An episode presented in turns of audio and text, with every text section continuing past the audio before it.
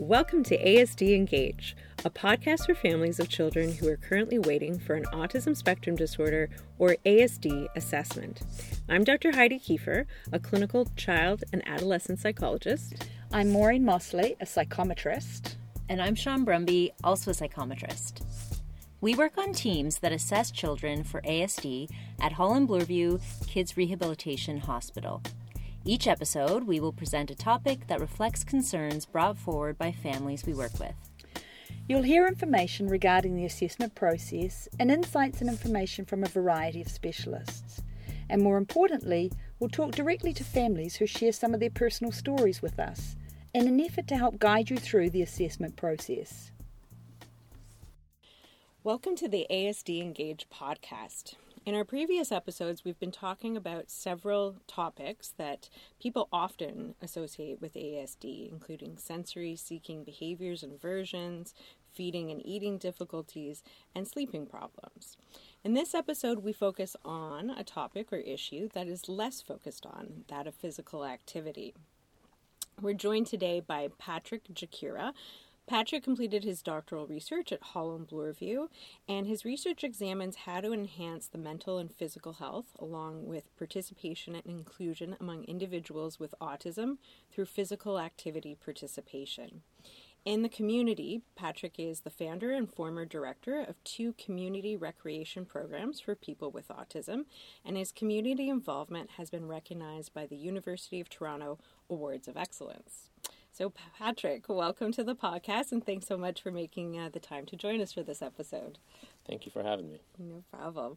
Um, so, Patrick, you've been involved in some fascinating research and intervention related to physical activity for children and youth on the spectrum, uh, which we're definitely going to get into in this episode.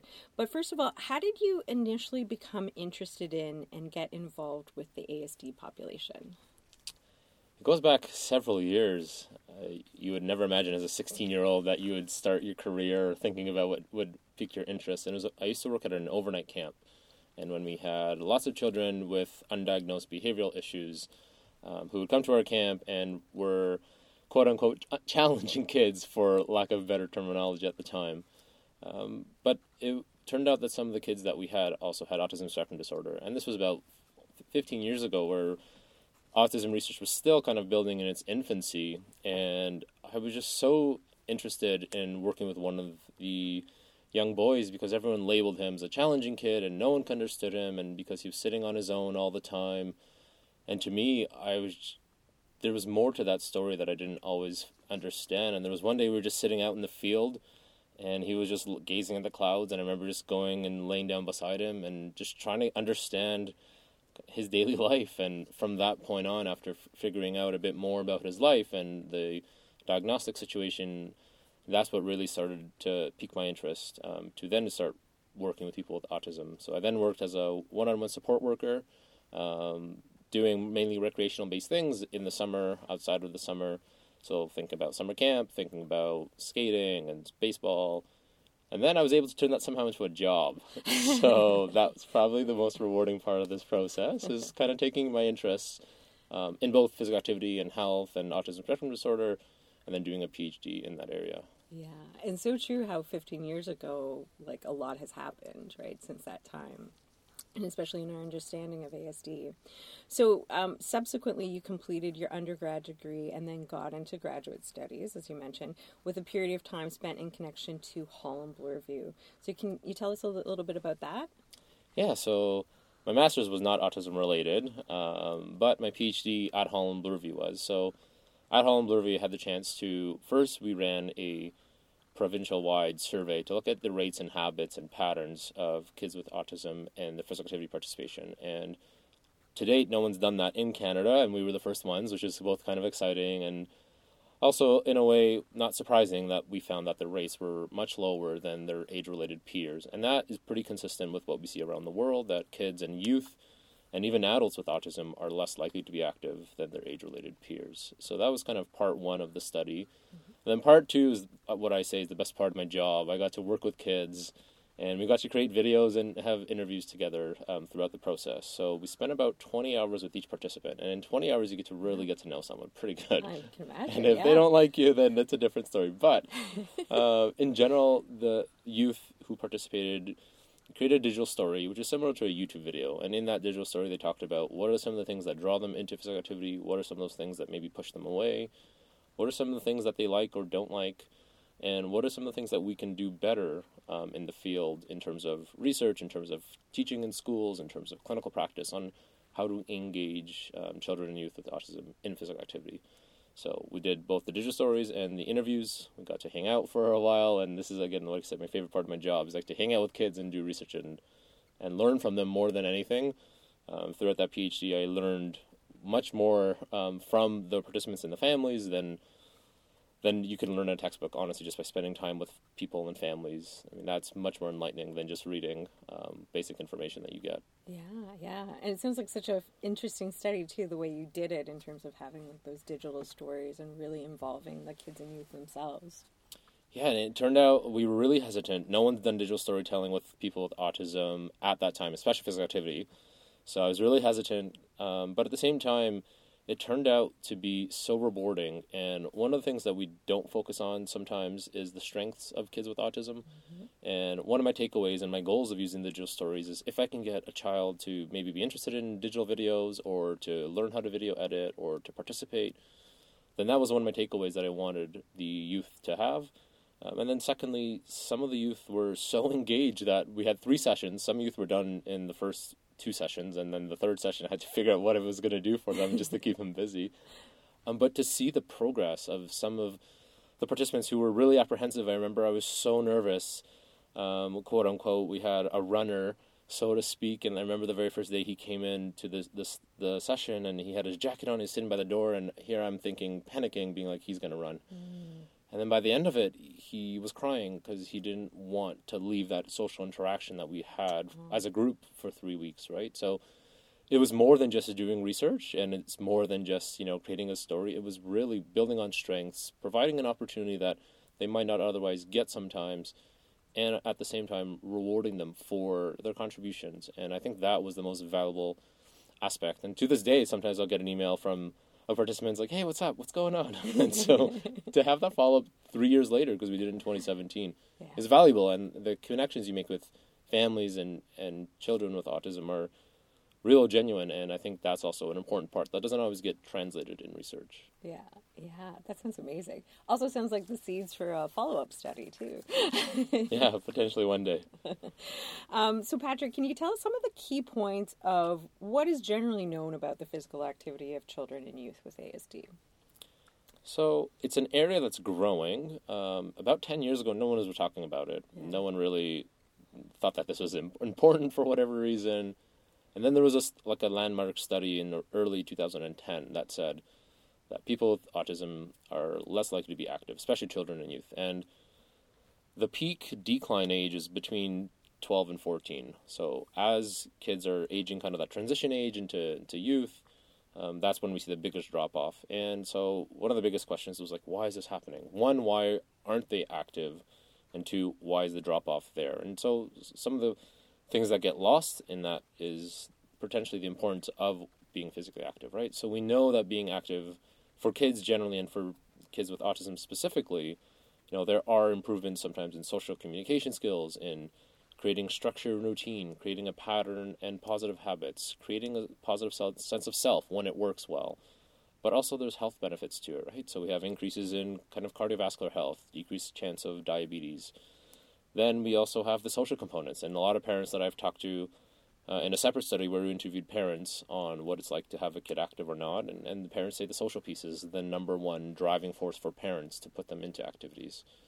So we have all these benefits, but yet our kids are not participating. And so to me, the question is always like, okay, what, why or why not? What is happening? What is going wrong? And so there's a few different pieces that are in this situation that are somewhat complicated. Um, so for some kids who have kind of motor um, decrements, so challenges with running, hopping, jumping, that might be impacting kids both in the community and in the school-based setting. Um, because if their coaches or instructors are leading an activity and they're not keeping up, in a way that is conducive to their ability, we know that generally speaking, someone is going to probably drop out for that reason. Then we have the sensory piece, and I know we just had Moira Pena a few weeks ago talking about all the sensory information processing. This really aligns nicely uh, because physical activity is so stimulating, and it can be overly stimulating for some people, right? You have sweat, you have people potentially touching you, you have noise, you have a game with rules and structure and all those pieces when you put them together again if in not the right environment can be overwhelming and can contribute to either sensory overload or a meltdown and a challenge then we have the kind of behavioral aspects of physical activity that can be challenging right so we might have a kid who has a hard time following rules or instructions or structure if it's not there and so you put all that together and it makes it a lot more complicated for a child um, with autism to participate if those right su- supports and routines are not in place. Then you factor in all the challenges parents have sometimes with a child with autism. So, especially in the early years in my PhD, we found that parents weren't necessarily not putting their kids to be physically active on purpose. Mm-hmm. It's because they're chasing a hundred other things in their day, getting their kid out the door to school, getting their kid back home from school, then potentially having therapy appointments, then trying to engage in other sorts of arts and base activities, or sometimes just getting through the day. And as much as people sometimes think, well, like we got to do more for parents, and the parents aren't doing enough, I found in my research that actually it's the opposite. The parents are so overwhelmed and burdened and stressed that to throw another thing at them in terms of physical activity and just say they should do it and blaming them, I don't think is responsible. So you put the biological things together, you put the sensory things, the behavioral things, and the social components, and again, in the right context, it works, and for some, it doesn't work. And so it is complicated, but from some of the work we're trying to do now, we're trying to find ways that work for parents and kids specifically on how to engage their activity. Yeah, I think that's so important, especially that last point with respect to parents, because we have a social work episode coming up where um, the social workers talk about kind of post diagnosis, meeting with the families and helping parents decide what are their priorities, because it is almost impossible to try to do everything that you want or you feel needs to be done. So um, sometimes maybe physical activity gets kind of put down further on that list, right? Yeah, absolutely, and that's not a knock at the parents at all. In fact, I'm a parent supporter from yeah. the beginning till the end. I think, you know, sometimes it, the parents fall through the cracks with our kids in the healthcare system, and that's not a fault of the parents necessarily, but our goal is to try and support them. Um, and I think it's irresponsible to throw more things at parents without providing the adequate supports, right? So it's one thing to say yes, kids should be more active, but if there aren't pathways that support activity, both in schools or in the community or on the parents' own time, then I don't think necessarily that it's going to work. And like you said, you know, parents have so much stuff to do, and if it's on lower lower end of the kind of spectrum of priority, then and that's okay. We don't take that personally, but um, our research is showing that it has a lot of benefits, um, like we've talked about, especially for social communication and behaviors, which in the lab have shown promising results. We're still trying to figure out how that will translate into the real world. Mm-hmm. Um, but we have seen kind of increases in communication skills and in reading skills and in behaviors and management of emotions and skills. So again, it's exciting that we have all this lab stuff, and now the question for parents always is, so what do I do with this? What you, how are you going to put this into my life? And so I said, well, you got to wait. We're trying to figure that out still, right? Um, but it's it's a long it's a long-winded process, both the research aspect and again trying to implement into, into parents' lives. Yeah. And I think you've kind of touched on this a bit. So you mentioned that those on the spectrum have been found to be underactive, um, and that's cl- across the globe. So it's kind of like a universal issue. Um, is there a sense of uh, like why that might be the case? You were alluding to it with um, several reasons. And are there some ways in which maybe the research oversimplifies the issue? Yeah, absolutely. I think part of the things that I've learned from my PhD and working with parents throughout you know 15 years being kind of in the field when I was a little teenager to now doing research and work in the field is I think the social components of of activity are really tough for our kids. And historically physical activity physical education and sport are pretty rigid. Mm-hmm. so they have a model that we want to fit people into this mold right? So it's like kids are supposed to be able to be quiet and focus and listen and do the skill and run and jump and throw and it's very top down, right? So the teacher's the expert, and the child just is supposed to automatically pick up on these things. And if we look at outside of kids with autism, a lot of kids actually also don't fit that mold very well. And that mold comes from the 1920s and the military days of, you know, very kind of militaristic instruction. And part of the, the global focus is to try and move away from that sort of top down um, coaching piece. And what I always say is like good teaching practice for all kids benefits good teaching practice for kids with autism as well, right? So if we can find ways of teaching and instruction and games, then if that works for kids with autism, it will work for all kids really well. So to just assume that you can put a kid in a class or an activity and just say, based on these rules, that this is how we do it, without thinking through what are the consequences or how do we modify or how do we adapt or how do we build a game that uh, takes all these things at the outset together that actually makes it successful for the child with autism, then that I think is a way forward. And again, that that social piece and the expectations and pressures for parents to try and engage and fit them into that mold, I mean, it doesn't work. And if we think about it, someone usually asks me like, hey, "I want to run a marathon." I'm like, "Well, the first thing you're going to do is not run the marathon because you can't run 42 kilometers without training, right?"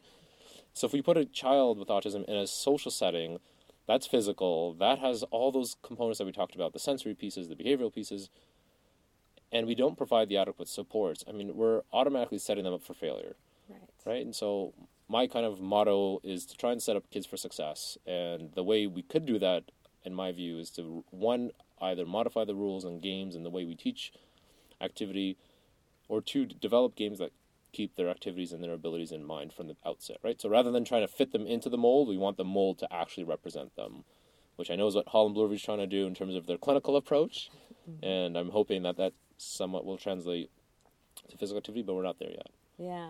Well, it makes me think. I know. I mean, in terms of school, there's uh, there's been a big shift in terms of like really accommodating kids and modifying, and even like um, thinking about kids who might be overactive or have periods of inattention. Right. There's there's lots of things that you can incorporate into the classroom environment, and also helping teachers to understand like, oh, when when this child is fidgeting or doing something else, they're still actually listening, and when you're when you're putting kind of the um, onus on them to sit and be quiet, then their attention gets focused on sit and be quiet, and they can't also at the same time be learning what you're you're expecting them to learn, right? S- But that's the school environment, and I'm sure it's a little bit harder to get um, kind of like professionals from different kind of like organized sports and physical activities to also kind of get that kind of understanding and awareness too. Absolutely, and so there's a great organization in British Columbia called the Canucks Autism Network. Um, they're sponsored by the Vancouver Canucks. There's a family connection there, and they've been real pioneers in Canada trying to increase awareness among coaches. They're, they've run free workshops. They were in Toronto two summers ago. They're also running free workshops for parents. There's tons of resources, so I encourage parents listening if you want to check out the Canucks Autism Network. Okay. Um, there's a tips page for parents, and there's strategies, but also um, ways to engage your child in activity, even simple things as how do we kind of look for programs. Um, and so that's a great place to start. And the second piece is, again, the, the coaching and the engagement piece. We have teachers who I generally will always say want to do well for the kids, um, but when we're still using things developed by the teaching practice of getting a child to sit down and be quiet in, in his chair or in their chair, and our expectations that, that they're going to learn while we're kind of talking at them. I mean, we know that doesn't work for most kids, let alone a child on the spectrum. Yeah. So I think it's, for lack of better, we're trying to modify our teaching practices and modernizing it uh, to reflect your kids. And, and again, we know that 20 minutes of activity, even throughout the day, for the parents who remember the Ontario um, Education Board put in the daily physical activity program years ago, and that kind of has fallen off the radar. And that was based on research saying that if you give kids 20 minutes um, throughout the day in classroom, that stimulates their kind of the thinking and their brain, um, but also gives them a kind of a release. And that has kind of fallen out by the wayside. Yeah. Um, all these years, I think it's happened in 2005. I mean, that just kind of no one talks about it anymore, right? So, Yeah. trying to bring movement back is my motto. Um, and I think sometimes we overcomplicate things, both in school and outside of school. Sometimes movement could be like like we just talked about, getting the child to stand up and move and fidget and come back.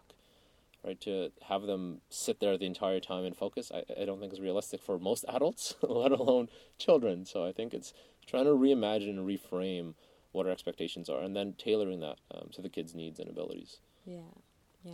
That, thanks for sharing that resource too. Um, when we talked before this interview, you had mentioned that ASD kids often go through a revolving door of physical activities. Can you speak about what you meant by that?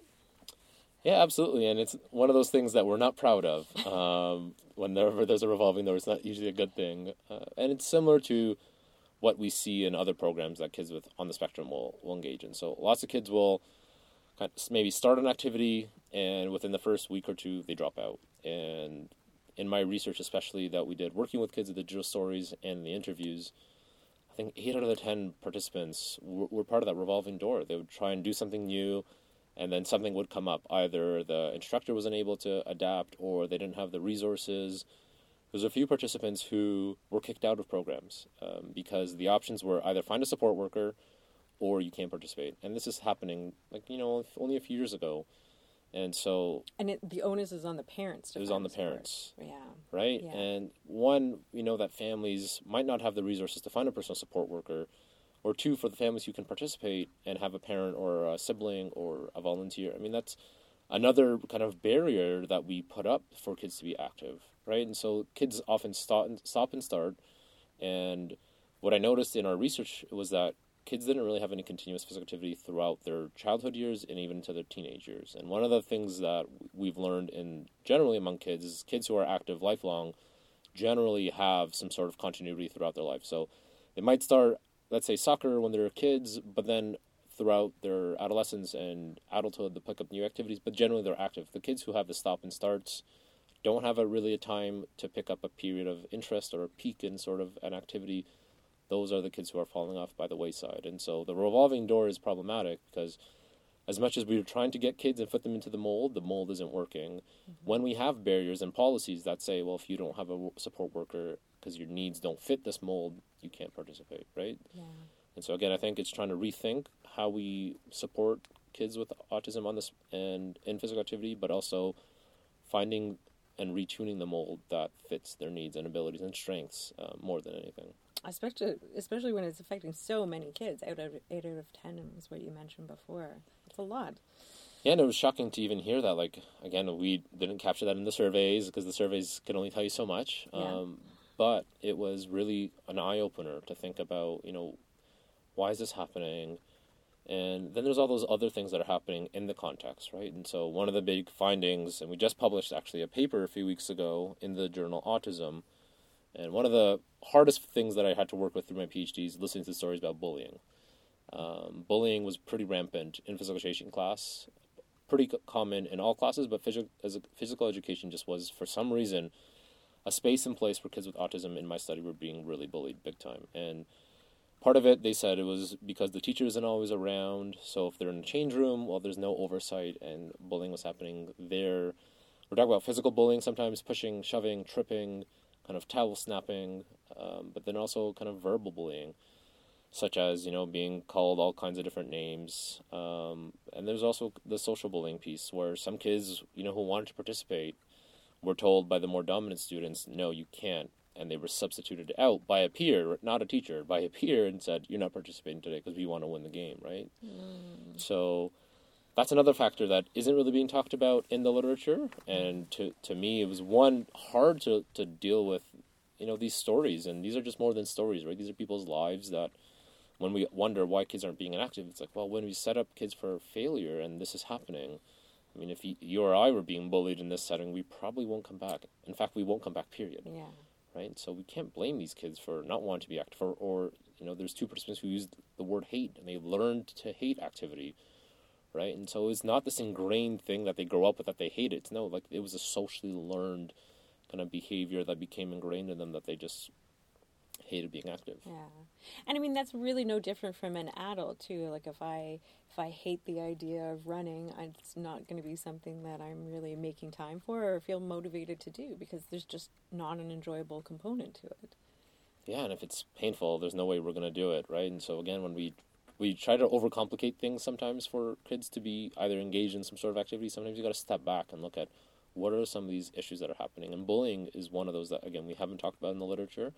There's been a large focus on kind of the behavioral challenges, the sensory issues, the biological kind of components with the motor movement issues, right? So kids who might have issues with running, jumping, throwing, hopping.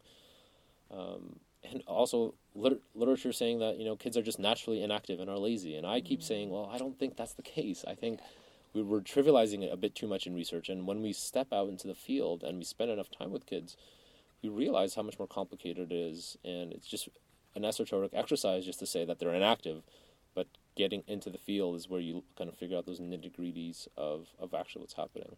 Yeah.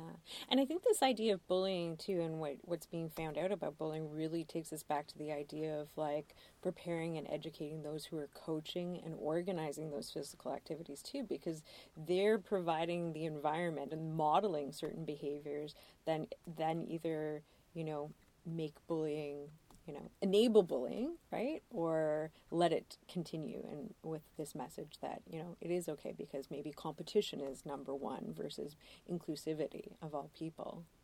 Yeah, absolutely. And and again, I don't think teachers do it deliberately or maliciously. It's just like you put 30 kids in a room, you put them in a confined space being a gym.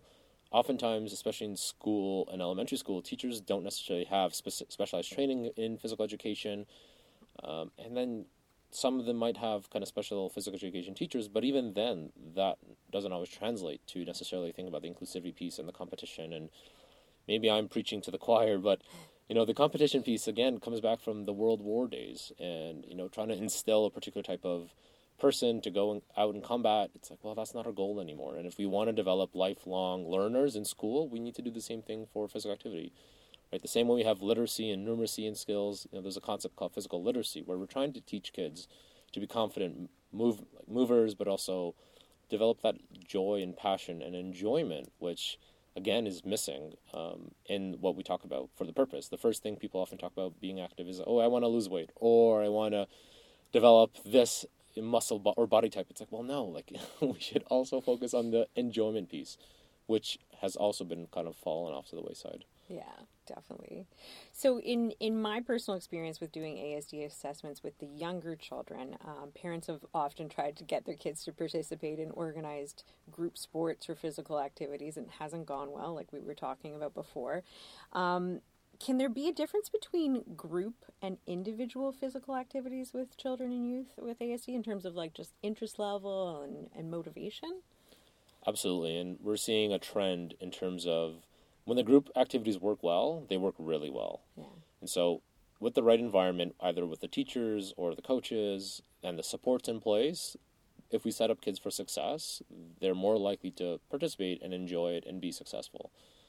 But when we have the flip side of that argument in group settings, right, where there's the bullying going on, or if the activities don't take into account their needs, so if there's a sensory sort of sensitivity or a sensory kind of focus that needs to be figured out, or if there's the rules don't fit in with what they're understanding, then those behavioral components of being active actually, you know, if a kid acts out, it's not because they're trying to act out for the sake of being a bad kid. You know, as Moira talked about, it's it's a form of communication, and and sometimes it gets misinterpreted. Um, but the group setting can be overwhelming if those supports in that environment isn't there, and to assume that any child will just flourish by the sake of throwing them into the same mold all the time. Well, I mean, I think it's a little irresponsible, let alone add some of the strengths and challenges of having autism. So we've seen that the group activities don't always work well, um, and we've seen though more success in the individual-based activities. So if we think about yoga, if we think about taekwondo, if we think about Pilates, um, the martial arts really have been, for what I've seen anecdotally through my experience, the biggest kind of contributor in success. Some kids love swimming. I don't know what it is about swimming. um, either kids with autism either love swimming or hate swimming. Um, but for those who love it, I think the watery and the, and the sensory piece of being in the water, unless it's cold, then that's a problem. Yeah. Um, but the water can be really soothing and calming. And we did have one participant talk about, you know, the ability of being in the water and feeling the water just going over his skin and through his hair, being soothing and relaxing. And after a long day at school or stress or just the every single day realities of waking up, going to school, having so much structure and routine, that swimming for him was an outlet to just let go and be himself and not worry about all the other kind of things that come with just living everyday life. And so the individual activities have been more successful. Uh, that doesn't mean necessarily that we should give up on, on the group ones. I think there is still a need to have that because the social component is there more broadly. Uh, but generally speaking, martial arts have been a great way for kids to be active in terms of you know there's the physical activity piece, but there's also some of the emotional regulation piece through the breathing and through some of the movements, and so we've seen a big success through the martial arts. Mm-hmm. That's interesting. Yeah. Um, throughout a lot of the other topics that we've had on th- in these episodes, the idea of time comes up that things take time, right? And especially um, with children and youth with ASD, sometimes you know when when there are novel situations, right? Um, uh, it can bring up stress and anxiety in trying new things, um, and so sometimes it's really important to to convey the message that you know don't quit right away, give it some time, right? And also, I think about um, you bring up a lot of sensory things, and we're going to follow up by asking about that. Um, but there's a lot of detective work too, in sort of figuring out like what is beneficial in terms of the environment or what's going on um, in the experience for the kids and youth um, in various situations, and what might be aversive to them, right? And how to accommodate that right? So the time is also a, a big factor. it's a huge factor, and and sometimes, unfortunately, kids learn through trial by experiment. Yeah. And by learn, I mean they figure out what they like and don't like, and that's not necessarily the model that we want to use all the time. But at the same time, we don't know what someone likes or doesn't like unless we do it. And it is hard to see your kid struggling. And so, by all means, yeah, if we see a kid struggling, of course, we don't want to put them into that environment so they can fail again. But the other piece is some kids who were in our studies and have talked about, you know, it took a lot of trial and error. We tried probably like 30 different activities. For one kid, I remember saying it was around 32 activities. Wow. And that's a lot of persistence.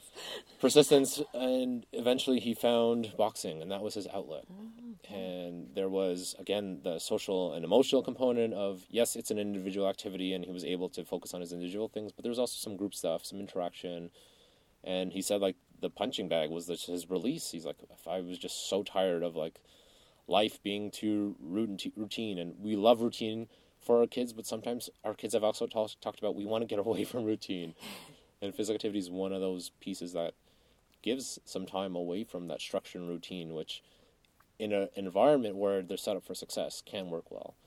Um, but the time piece is certainly a challenge where to get a kid to be active, sometimes we need to invest the time before an activity. So mm-hmm.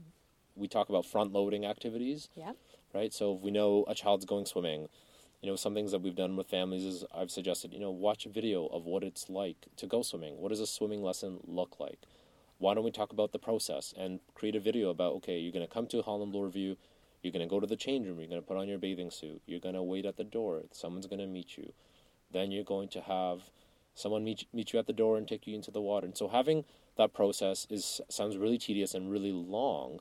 But if we can spend even a few weeks before the activity starts to explain one step at a time each week, then that sets up our child for success to be able to participate so that when they come to the environment that's new and stressful and anxiety provoking because they don't know what's going to happen, they don't know the people.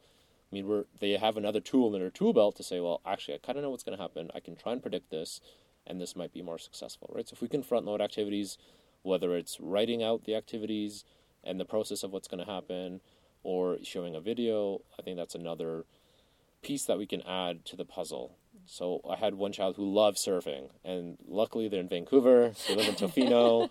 They probably was in Toronto. Yeah, they probably they were able to leave Toronto, and I remember talking to his mom, and she said like they went through the process of even watching a video of how to put on a wetsuit. Because again, that wetsuit's so tight, and that sensory piece can be annoying and stressful.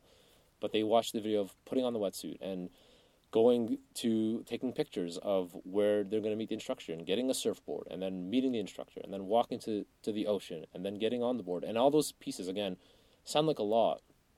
But when we break them down that way, there's a chance that the kid is going to be able to pick that up and when they come to the environment, they'll be able to kind of put those pieces together rather than just throwing them into that environment and assuming that they'll do well. Some kids might, probably won't.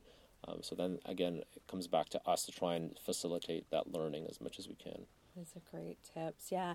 And I guess also too, then um, the idea of parents also probably talking to t- coaches and organizers ahead of time, right, to giving them information about their child as well yeah, I mean that's a huge resource. I know it's somewhat touchy for parents. It's like I don't want to yeah. single my kid out. I don't want them to judge my kid or treat my kid any differently based on their diagnosis, and I fully appreciate and respect that. the flip side, though, it also comes at the cost of okay, if my instructor knows that this is what they might need or these are the uh, supports and accommodations, then that does increase their chances to be successful in that activity, right? So, I, oftentimes, if parents ask, "What should I do?" I said, honestly, do what you're most comfortable with, and if if you're okay and you know, I've really seen the wide range of parents of some of them who are very, you know, pro autism label and are able to go and, and use that in a way that's supportive and they, they'll go and talk to everyone about it. And there's other people who are a bit more apprehensive and that's okay. Um, but it's finding out what you're comfortable with and working within those somewhat confines um, to then figure out how you can support your child. Oftentimes, for someone who doesn't know your child, the more you can give them in terms of supports strategies, what to look for, what sort of triggers might be there, that provides the coach or the instructor a bit more um, to know how they can fit them in. Um, but again, that comes back down to individual preferences and thinking about the whole environment as itself. Because mm-hmm. the child is just one piece, right? It's the it's the coaches, it's the teaching, it's the activity, right? And so, again, that's a resource. Um, it doesn't have to be the only resource, though. Yeah, totally. Um, so, getting to the sensory aspect of sports and physical activity. So, you've brought up like some amazing examples throughout, but uh, when we were talking before the interview, it was really interesting to me about how you discovered through a lot of your research and experience working with kids and youth with ASD, just um, finding out what sensory elements often like really motivated kids to be active. What kind of things did you guys find out? or examples. Yeah, I, I never thought that this would be something that would draw kids in because usually when I think of sensory, I think of aversions in autism, right? right? So I think of sweat, being overly sweaty. I've been told by some kids on the spectrum, is like, no, I ain't doing it. I'm sweaty. I'm smelly. Don't like it. And or there's other people who are sweaty and smelly around me, and I don't want to touch them. I don't want to be around them. And so that to me was fascinating. It's like I've never thought of that. Like why? would that be an aversion? But I get it. Like you don't want to touch someone who's sweaty if you're playing basketball or soccer, and if that's your aversion, then that that's what it is.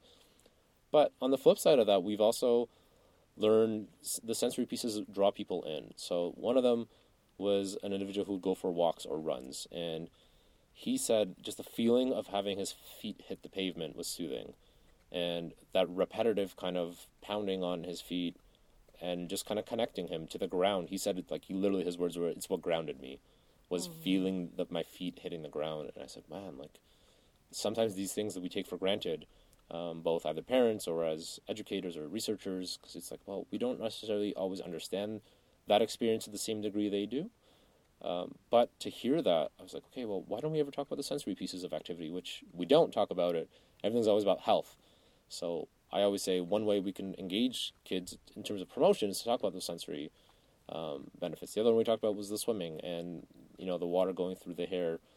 A third one being just providing like a sense of inner peace and calmness um, from the sensory environment. So when the activity is kind of optimally conditioned and everything's working well, some kids talked about just being able to relax and be themselves, where you know the heightened anxieties of being in school of trying to run around all day and get schoolwork done or even sometimes the process of getting to school is taxing and that's exhausting for the child and to be in a sensory environment where they can just breathe and relax i remember there was one participant in his interview talked about saying that you know it was like taking off the handcuffs at the end of the day. Like if I, when i was in my zone which was the boxing he's like there was no one else around there. I was just me. And that's what allowed me to be me. And i didn't have all the expectations and the pressures of trying to be someone who i was not. And so that was another fascinating piece to see how important that sensory um, piece can be. And again like, as a way to engage people that we don't often talk about. Yeah that's so interesting. Um, we've talked about some misconceptions that um, parents or people might have about physical activity in children uh, with uh, ASD. Um, do you find that there are any other like common misconceptions that parents or people in general have about physical activity in those with ASD that we haven't talked about? Uh, so I think there's a few social ones and there's a few research ones. So my biggest yeah. pet peeve, and there's a few published papers on this, is research that has argued that kids with autism are naturally unmotivated and or more likely to be sedentary and lazy because of either social components or that they're drawn to the iPad. And and I get it. There's a potential kind of understanding of why that might be the case. Um, but at the same time, I argue it's, I would say it's not nearly as simple to explain that a kid's sedentary because they like that iPad. um, or that they're naturally biologically wired to be lazy. It's like, well, no. If you see the kids who are active and are on the spectrum, I mean, they're usually the, opposite. They don't want to stop being active, and that sometimes is a problem as well. right. right, where become, becoming active becomes almost an obsession. Yeah. And we did have some of those kids who've talked about that, where one child child's like, I had to do 100 sit ups a night so I can fall asleep because the sensory soothing piece, but also it can be unhealthy when it kind of hits to that extreme, right? So that's my first myth is trying to bust. You know, I, I, like to be myth buster sometimes, and and to bust the myth that kids with autism are naturally lazy or unmotivated. I don't think that's the case. I think the kids who are uh, quote unquote unmotivated don't have the right supports or don't have the right environments under exposure um, to get them to be active, and that also flows into sometimes our misconception of what even is activity. I think we are hyper obsessed in our society with sport. Sport is a great thing but at the same time, it's not the only way to be active. And so sometimes we complicate it more than we should. And being active includes going out for walks, either individually or being on your own, doing house chores. Right? If, you, if those who, who do the house chores, we know that a full day of that or half a day of that, I mean, that that's pretty taxing. Yeah. Right? Raking the leaves, doing something either inside the house or outside of the house, mopping, walking upstairs, making those small adjustments all count as activity. And again, I'm not completely discrediting sport. I think it has a place, and it's important for kids on the spectrum to participate in sport if they can, and it's our job to try and facilitate that. But I don't think we should complicate it more than we should, um, and find different ways that we can be active, either as a family or individually. And sometimes that gets lost in translation, where there's a, a real fixation on okay, they got to be in this program and I know some parents have talked about that they're just taxis and they'll pick up their kid from school and take them from one thing, from therapy to another program to another, and by the time they know it's eight o'clock or nine o'clock and they're just exhausted. And it's like, well, your kid's exhausted as well, right? yeah. So it's. I'm exhausted just listening to it. Yeah. yeah. So it's, it's, trying to simplify it as as much as we can, and and I think if we can build activity into our days, I mean, we naturally now live in a pretty sedentary environment, but if we can build in walking either for school, after school, after dinner. Um, cycling is another great activity for those who are able to do that based on resources and, and the space that they have. Even again, yoga, finding simple things that can be active throughout the day adds up. And so there's a misconception that it's like the guidelines say 10,000 steps a day. It's like, well, if you don't do 10,000 steps, doesn't mean that it's bad. That's a guideline. Yeah. But we shouldn't get hung up on the fact that we have to do 150 minutes a week, which is the guideline for kids. But if we break it down, you know, for 20 minute segments throughout the day, about an hour a day is the guideline for kids, then they'll hit that. Rather than saying, well, we have to spend an hour fully committed to this. We know our kids on the spectrum probably won't do an hour fully engaged. Mm-hmm. So breaking that down, taking that guideline, but putting it in a way that is usable and saying, well, if we do 20 minutes in the morning, 20 minutes some in the midday, 20 minutes later on, we've hit our act, our physical activity goal, right? So I think it's just modifying our expectations a little bit and then also making it fit to our lives because the number one reason people won't do activity from what i found in our in our families is just it doesn't fit into the nature of their daily lives. And again that's not a knock on families. They got a ton of stuff going on. But if we can make it a part of their life and if we can find the enjoyment piece if we can provide it a sense of purpose and family and bonding and cohesion that's where we see the kids who are active are doing it as a family rather than just having kind of the one-off kid doing it on their own that's a, such an important message. Like just that the idea of not conflating physical activity with sports or like a special organized activity, right? Um, we're recording this during the COVID pandemic, so certainly physical activity is one of those areas that we see definitely being affected by the pandemic restrictions. Um, and I can think of even just one kid that I was talking to yesterday. We were thinking about his physical activity, and he was engaged in curling for a long period of time and would get like about 12 hours a week or so where he was participating in that. And so we were thinking, like, that's not happening this year. How else are you getting your physical activity? And as it turned out, he's decided to walk to and from school this year. And that's 45 minutes each way. And that's just a natural part of his routine anyway. He has to get to school. So why not kind of like get the added benefit of the physical activity? How have you been finding things in terms of like the pandemic? And the ASD population with physical activity? It's certainly been a challenge in terms of again like our everyone's world was turned upside down, but I think for kids on the spectrum especially, It's been tough where we spend so much time on routine and predictability and focus on certain things, and then like that just disappeared, and then the summer came and went, and now kids are supposed to get back into a structure and routine, and so that's been hard for some kids to get back into that structure and routine of any sort. Um, but in terms of activity, it, it was the same thing where there's a real kind of worry initially, given there's still so much unknown with the pandemic, and some families would say like, well, my kid doesn't go outside, and I, I can't let them, and to to that extent, of course, we respect that decision. Mm-hmm. Um, but at the same time, what we tried to do is develop these online physical activity programs, um, what we called Fit Friday. And this was through the Center for Addiction and Mental Health. It was, yeah, yeah, and it was just one of those things where I was like, man, like, what can I do with what I know and the resources that I have to try and help at a time where the world is really needs some some help, right? Yeah. And and so we offered online activities, and every single week we did a different thing. So there was one week we did Tai Chi, and I've never done Tai Chi in my life, and here I was pretending that I was an expert in Tai Chi. um, and I think sometimes that brings humility to both the researchers and people who do activity and, and the families, where ad- acknowledging that we're not experts. In fact, we learn way more than than we're giving information most of the time, mm-hmm. and just being kind of humble about that process was helpful to, to hear from parents to say like, yeah, you don't know everything. No, I don't know everything, and I'm learning the same way you are. And so, trying to find neat and innovative ways, whether it's the online physical activity components, the workout videos. I know there's that huge push-up challenge that was hitting yeah. Instagram and, and Facebook, and that might probably not work very well for our kids. But it's finding different supports, whether it's the curling and somehow you can curl at home. Bowling. I had one family ask about like how do I get my child to to bowl, and I said, well, one way you can do it is get empty water bottles fill them up a little bit so they're not fully empty, make it a bit more challenging. Make sure they're sealed because they had a mishap of one of them not being sealed and it caused a bit of a mess. And getting a tennis ball and practicing that way, right? And that might be five minutes of engagement, but that's five more minutes than than they did the previous day, Absolutely. right? And again, it's not only about fitness; it, it's finding all those different activities that can engage a child, whether it's for five minutes, for twenty minutes, for an hour.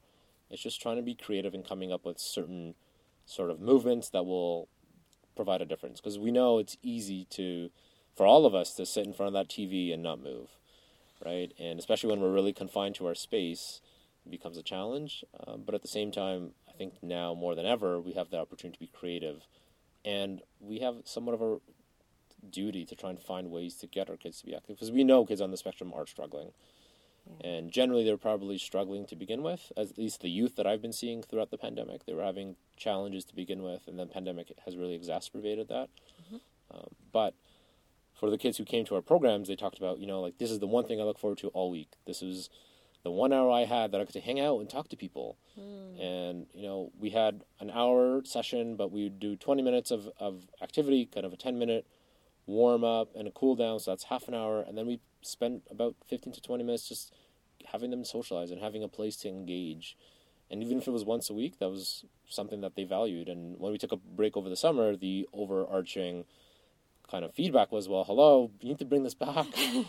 um, and, and that is our goal. And our goal was to, I mean, when we're doing so well, we had an in person thing planned and was ready to get off the ground. And then we are re- where we are right now. So we might have to bring the online back. But um, definitely trying to find ways that are creative or novel.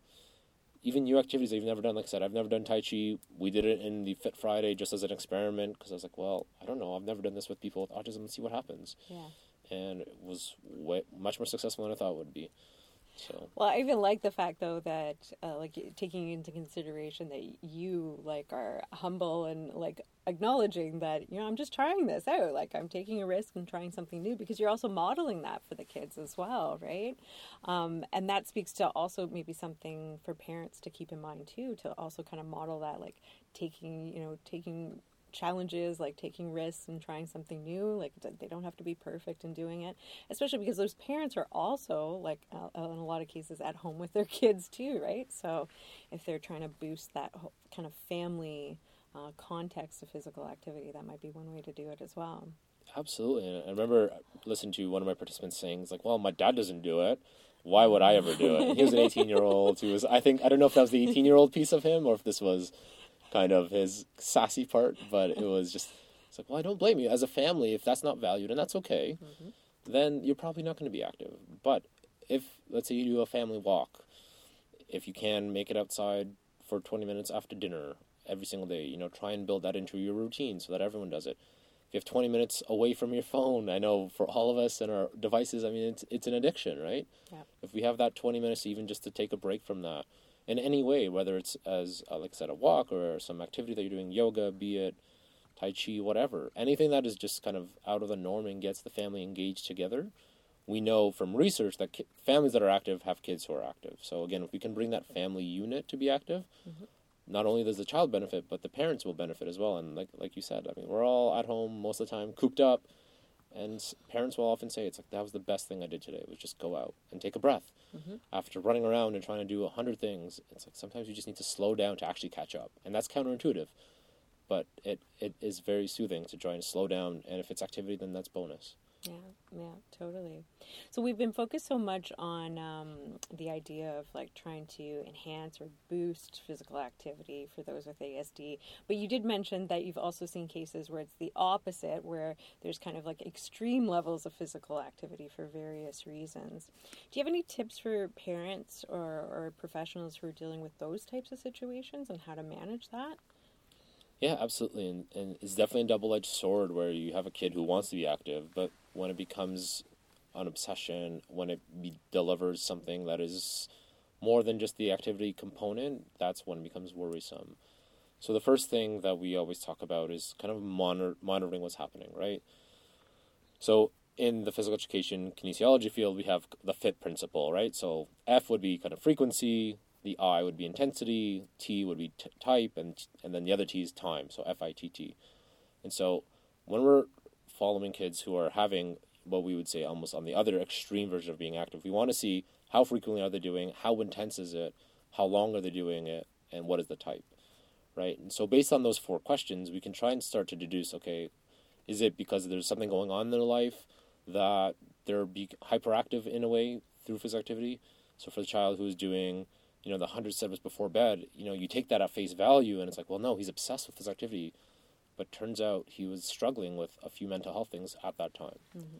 right? And so he was coping in a way that he found soothing, and you put those two pieces together, and it's like, yes, it's it's relatively not great that he's doing 100 steps before bed every single day, but he's also coping. So then, which one do you kind of, which battle do you choose, right? And you know what ended up happening in that situation? He said, you know, like you shouldn't have to do this every single day. Let's try and find another mechanism and bring that those hundred steps down from hundred to slowly try to do ninety, then eighty, and then fifty to taper that off, right? The same you the same way you would taper off, you know, if someone's transition medications, the same way we would taper off rather than just fully taking them taking it off.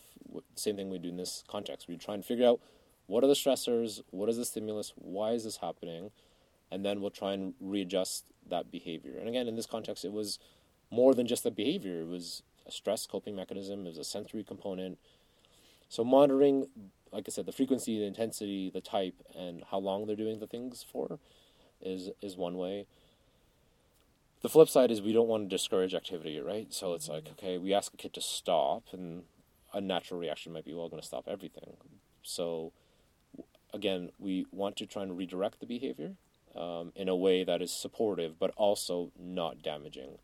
So if it could be, for example, do you want to try something new? Do you want to take a break? It's like you've done activity for six weeks every single day. Like you're probably tired. Do you want to take some days off? And sometimes kids on the spectrum might not even realize it.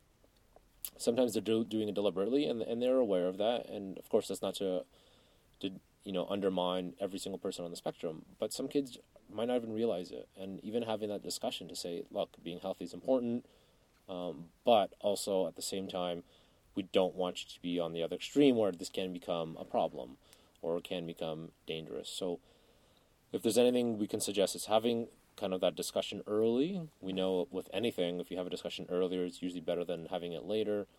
And then trying to, like I said, redirect um, the behavior and finding out what's going on. And some, from a real behavioral standpoint, is tr- find out why is this happening. It's often not happening accidentally, but it's trying to make it a more positive um, light of that situation. Yeah.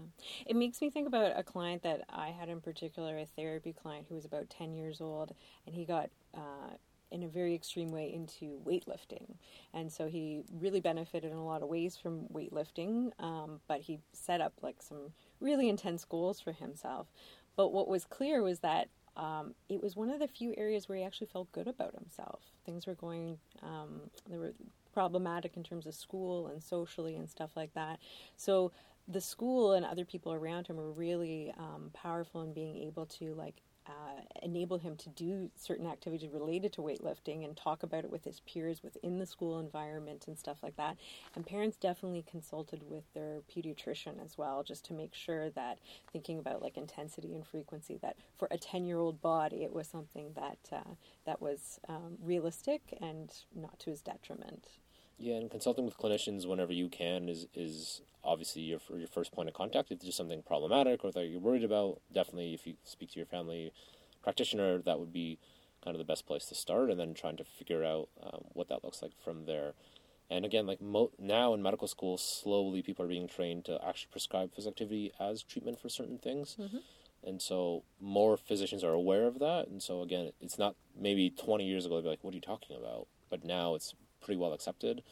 And so they'll probably be able to help you to try and scale that down or to find a way that we can kind of minimize that problematic behavior. Because again, for this boy, it had a double edged sword, right? But it's trying to minimize the extreme end of it to try and redirect that sort of behavior at the end. Yeah. Do you know if there's any research around? Um, we talked about using um, sports and physical activities for like all the kind of social emotional benefits, right? About being around peers and stuff like that. Do you know of, of any research where it's used um, like in a therapeutic way to kind of like um, teach um, issues around social emotional processing and communication? So, funny enough, it is included in most behavioral therapies. Mm. The thing is that we never get that far in the curriculum to actually implement it. Oh. Okay. In most behavioral kind of models of uh, applied behavioral analysis, right, and even just interventions, it's usually one of the last things of like the supports. It's like usually letter M or, or P or K. Like it's just so far on the bottom of things, and oftentimes reading and the social communication behaviors come first. And so we never make it to that part, but it's in a lot of curricula. It's actually there. Like in the Denver model that we use, it's there. We just don't get that far. Yeah. Um, so the research is suggesting that yeah, we could use activity as one way to enhance social communication skills. So if it's playing with a ball and having a goal oriented movement with the ball, but also having something to do with, you know, following instructions or also being able to execute a task or focusing or sitting. I mean, we can use it as a tool. I don't. I shouldn't say it's the only tool. It's not. Um, but I think we it misses the mark if we just completely discredit it. Mm-hmm. The one thing that I'm trying to develop, and this is probably going to take 20 years of work, is a model called adventure based learning and it's being slowly used in the outdoor education settings. Um, no one's used it in autism spectrum disorder yet. Um, and my PhD was one of the solutions that I said, it's like, let's think about this way of teaching. And, and it really tries to get away from just the fitness obsession of, of physical activity, but to use problem solving and thinking and peer connections and finding ways that engage kids while also developing those social and emotional benefits, right? So if it's, for example, you know, you have a hula hoop and you're trying to get over you know the bridge because there's a river well we want to teach kids like how could you use these physical activity patterns using hula hoops to build the bridge and then they can hop from one thing to the other to then go over to the other side? One they're problem solving thinking. Two they're being active. And three they're doing it in group settings. So if that all works well i mean it is a potential model that we could use again it's in it's very infancy no one's really talking about it yet hopefully we can do something of that here at Holland Bloorview one day mm-hmm. um, to see if it works or not. But um, definitely, there is a bit of that application of physical activity being therapy. But I think it's also important not to co opt the two. I think we want to also keep physical activity as the emotional and the social kind of benefits, and rather than just saying we should only be active for therapy. I mean, there's every therapy has its own benefits and drawbacks, and I think we should also remember that. Mm-hmm. It's not a be all and end all, is what I'm saying. I think we need to recognize that and, and not overpromise and understand that there are other things we have to do, such as speech, such as behavior therapy, such as you know, occupational therapy, etc. Yeah, but some exciting ideas about how physical activity can be like broadened, right, in the scope of learning. We're recording this uh, during Holland Bloorview's uh, Dear Everybody campaign, which uh, really focuses on trying to get uh, people with disabilities, especially children and youth, um, more represented in visual media. Um, do you know of any um, like people with like individuals with ASD who are like really well recognized for like physical activities? No, and that's definitely one of the purposes of the campaign, right? Is to mm-hmm. not just amplify the voices, but to put a name to a face to individuals, and that certainly has been lacking um, in our field specifically. I think when people think of science, they think of people who have autism. They think of actors potentially. They think of people in film and television. That's really taken all the spotlight. Mm-hmm. Um, and physical activities certainly have a long way to go, um, but I don't think it's impossible. I think certain strengths and, and uniqueness that we have for our individuals. I mean, it could be something that we should be proud of and something that we definitely need to put more effort to amplify those voices and faces and to say again like this is an identity that shouldn't be discounted just because of the diagnosis that we have. Yeah. Yeah. So lastly for parents and families who are listening and may have a child or a teen with asd that they're thinking i really would like to get them more involved with physical activity what kind of tips or suggestions do you have for them all right, so I'll keep it simple because uh, I think again we don't want to overcomplicate um, being physically active, right? So the first thing is try and keep the activity itself simple, especially if it's new mm-hmm. or starting a new routine.